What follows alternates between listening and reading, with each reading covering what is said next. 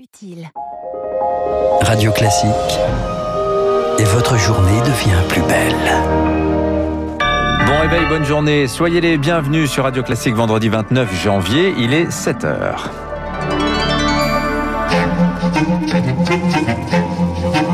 6h30, 7h30, la matinale de Radio Classique avec Dimitri Pavlenko. À la une ce matin, une minute de silence à midi dans les 900 agences Pôle emploi du pays. Toutes les agences fermées au public aujourd'hui après la mort d'une conseillère tuée par balle hier dans la Drôme. Comment le Covid est-il apparu en Chine? Les experts de l'OMS commencent leur enquête aujourd'hui à Wuhan. Et puis l'avortement quasiment interdit désormais en Pologne. Des milliers de personnes sont descendues hier dans la rue pour défendre le droit à l'IVG.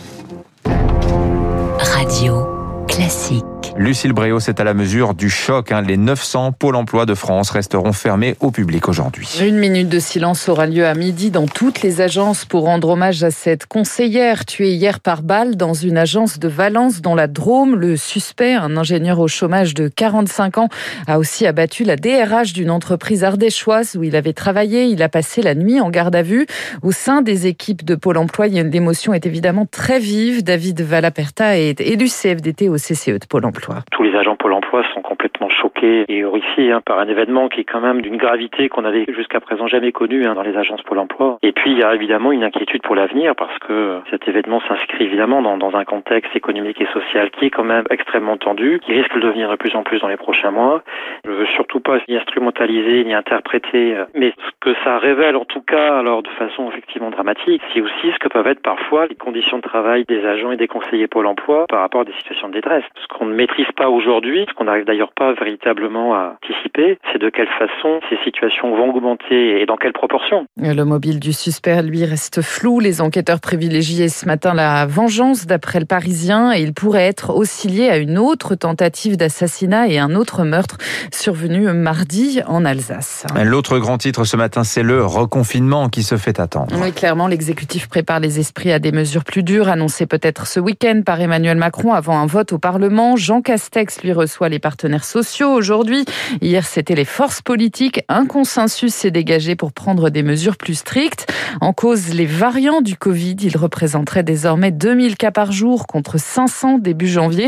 Et ils seront bientôt dominants si on ne fait rien. Pour l'immunologue Eric Billy, il y a urgence et c'est dans les écoles qu'il faut agir. Là, on a multiplié par 4 en deux semaines. Ça veut dire que dans une semaine, on sera à 20%, dans deux semaines, on sera à 40% et dans trois semaines, on sera à 80%. Les conditions, les recommandations de ce qui est fait aujourd'hui ne permettent pas de maintenir la, la, circulation du virus à bas niveau. Et on le sait très bien, c'est parce que les écoles sont maintenues ouvertes.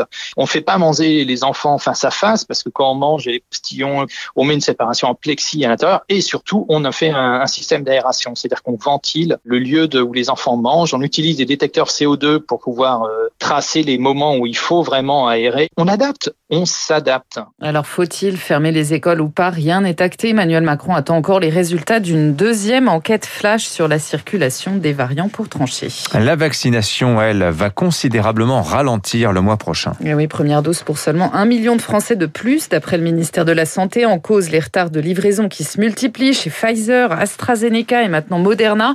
Conséquence, les rendez-vous pour une première injection sont reportés s'inédiés en Ile-de-France, dans les Hauts-de-France et en Bourgogne-Franche-Comté, faute de doses. Comme si cela ne suffisait pas, l'Allemagne, elle vient de déconseiller le produit d'AstraZeneca pour les plus de 65 ans. L'agence européenne du médicament pourrait lui donner son feu vert aujourd'hui. Pendant ce temps, dans les autres laboratoires, les essais cliniques continuent. L'américain Novavax vient de conclure sa phase 3. Il annonce un produit en deux doses efficace à 89%.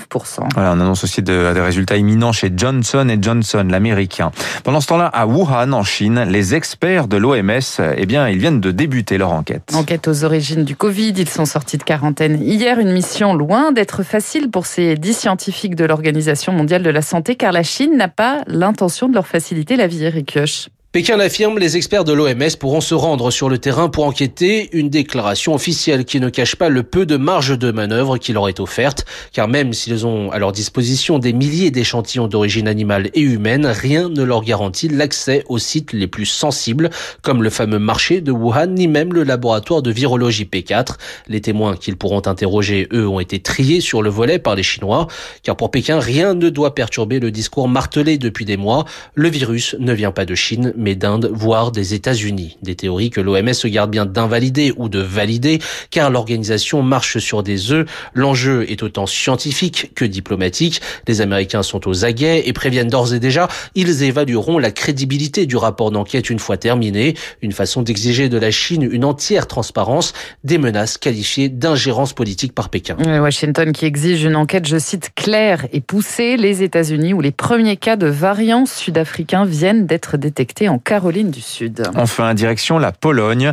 La Pologne où des milliers de personnes sont descendues dans la rue hier pour défendre, Lucille, le droit à l'avortement. L'IVG est désormais quasiment interdite dans ce pays très catholique, sauf en cas de viol, d'inceste ou lorsque la vie de la mère est en danger. Après l'entrée en vigueur d'un arrêt du tribunal constitutionnel, Thomas Giraudot, la situation était déjà dramatique là-bas. On compte à peine 1100 avortements légaux en Pologne, preuve qu'obtenir une IVG est un calvaire. Les gynécologues invoquent leur clause de conscience. Alors seule solution pour les Polonaises, avorter à l'étranger ou trouver des pilules abortives au marché noir. Et l'arrêt du tribunal constitutionnel ne fera qu'empirer la situation. Camilla Ferenc du planning familial. Elles seront contraintes de donner naissance à un enfant qui mourra juste après l'accouchement. Et puis je pense aux femmes qui vivent à la campagne et qui n'ont pas forcément accès à des informations sur comment avorter à l'étranger ou avec des pilules abortives. Elles pourraient recourir à des méthodes dangereuses et inimaginables. La grande majorité des Polonais est contre l'interdiction de l'avortement. Contestation historique des centaines de milliers de personnes manifestent, mais rien n'y fait. Le pouvoir s'obstine et les opposants ne peuvent pas compter sur Bruxelles. Camilla Ferenc. Je ne crois pas que l'Union européenne puisse nous aider rapidement ou efficacement. Je compte plutôt sur la Cour européenne des droits de l'homme, qu'elle sanctionne l'État polonais pour traitement indigne, cruel, inhumain. Mais la décision peut prendre des années, alors la seule solution avant cela, c'est que les ultra-conservateurs perdent le pouvoir. Selon de récents sondages, leur majorité absolue au Parlement ne tient qu'à un fil. La Pologne où tout médecin qui a recours à une IVG à la suite d'une malformation grave ou létale du fœtus en cours désormais jusqu'à trois ans de prison. Oui, c'est euh, pas très rassurant ce qui se passe en ce moment en Pologne, en tout cas pour en termes de droits des femmes. Hein. Merci Lucille Bréau, vous revenez tout à l'heure à 8h dans un instant sur Radio Classique les titres euh, de l'économie, l'édito de François Vidal. On va parler des chiffres euh, de la croissance française, enfin croissance entre guillemets. Ils seront publiés par l'INSEE d'ici une vingtaine de minutes. Et puis notre invité ce matin, on va parler de la dette publique avec une spécialiste, Agnès Verdier-Molinier, la directrice de la fondation IFRAP. Elle, elle fait paraître ces jours-ci un nouveau livre. La France peut-elle tenir en